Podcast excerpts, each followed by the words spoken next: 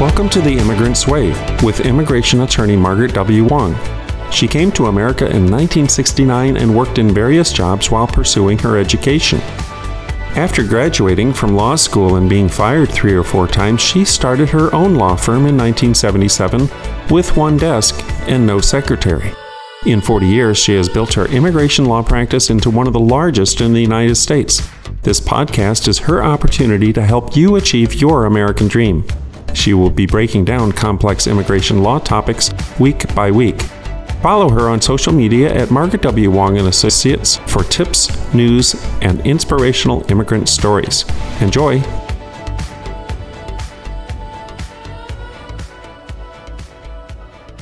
My name is Margaret Wong. I'm here again to talk to you about the immigration news, immigration world, what's happening. Another thing is, have you ever thought of like if you look read the newspaper and you see someone who looks foreign or someone who looks African American, right? You would think, oh, that's a black person. But have you ever thought that there are Nigerians, Liberians who actually came to America and became a citizen? In their world, they came from majority. Just like I'm a Chinese, I came from majority. I just, I still remember when I first came to America in August of 1969, we don't see people in colors, black, white, or gray, or, or, or Latino, or whatever. We just see them as American citizens. Same here. There, there are a lot of African Americans who really, they re- they don't even see themselves as African American in America or even black in America because they came from a majority world.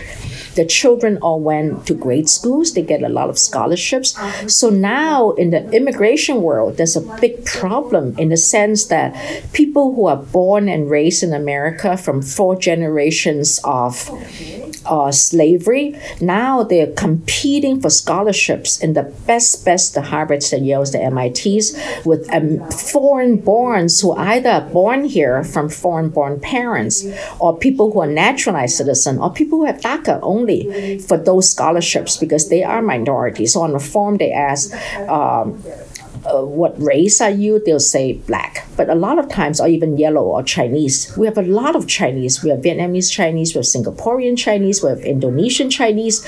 So, this is what I want us to start thinking about. Don't just analyze us by looking at our skin color. Think. And also, when you read the newspaper or see a, a, a, a movie, a trailer, you think, oh, that's an African American movie, that's a black movie.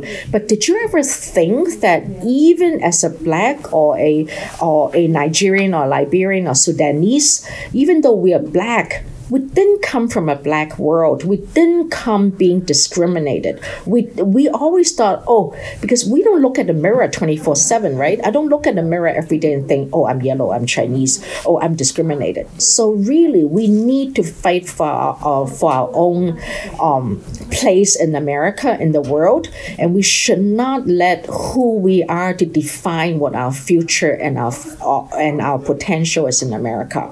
And that's why I really want our our listeners to start thinking about instead of thinking about the skin color, go deeper.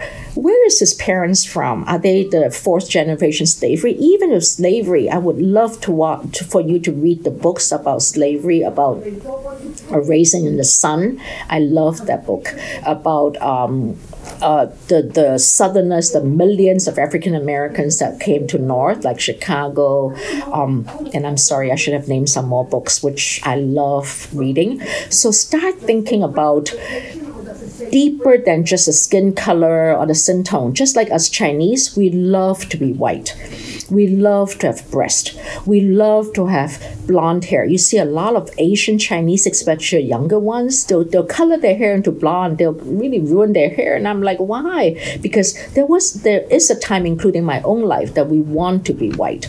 We want to be black. We want to have curly hair. We want to have straight hair. But then as we get older, we do go back to our roots. It's just like a son growing up. At one time, they become rebellious when they're teenagers. But now that that we become we go to college we know how beautiful especially when they have their own children they'll finish their rebellious stage. So i really want our, our listeners to start thinking about the color issue the culture issue and we need to go deeper. That and also another thing that really drove me mad or, or nuts is when you read a newspaper they say oh uh, indian national uh, miss reddy um, and uh, honor killed his or her uh, husband. I'm like if it's a white person, do they say a white southern gentleman killed his wife? I mean, you don't see that, right? Or that woman who bit the penis off the man. You don't see a white woman bit. So why do they say an Indian, a Chinese, a Vietnamese? I mean, that's so stupid, right? It doesn't look people, let people look us look good. So whenever you see news like that, you need to call them out. You need to write the words, which they're not doing because I watch it. I mean, we all watch it so I really would like us who listen to this um, this um, recording to really start thinking. And that's really my purpose is to hopefully give you some of my wisdom. When i came to america as a catholic sheltered girl from st paul's convent i couldn't speak i couldn't think i couldn't read and i was totally scared. But after 50 years or 40 some years of working as a lawyer as an immigrant I really want to give you some of my wisdom, and maybe we can all grow together on our next leg of our journey. And I love you and happy holidays.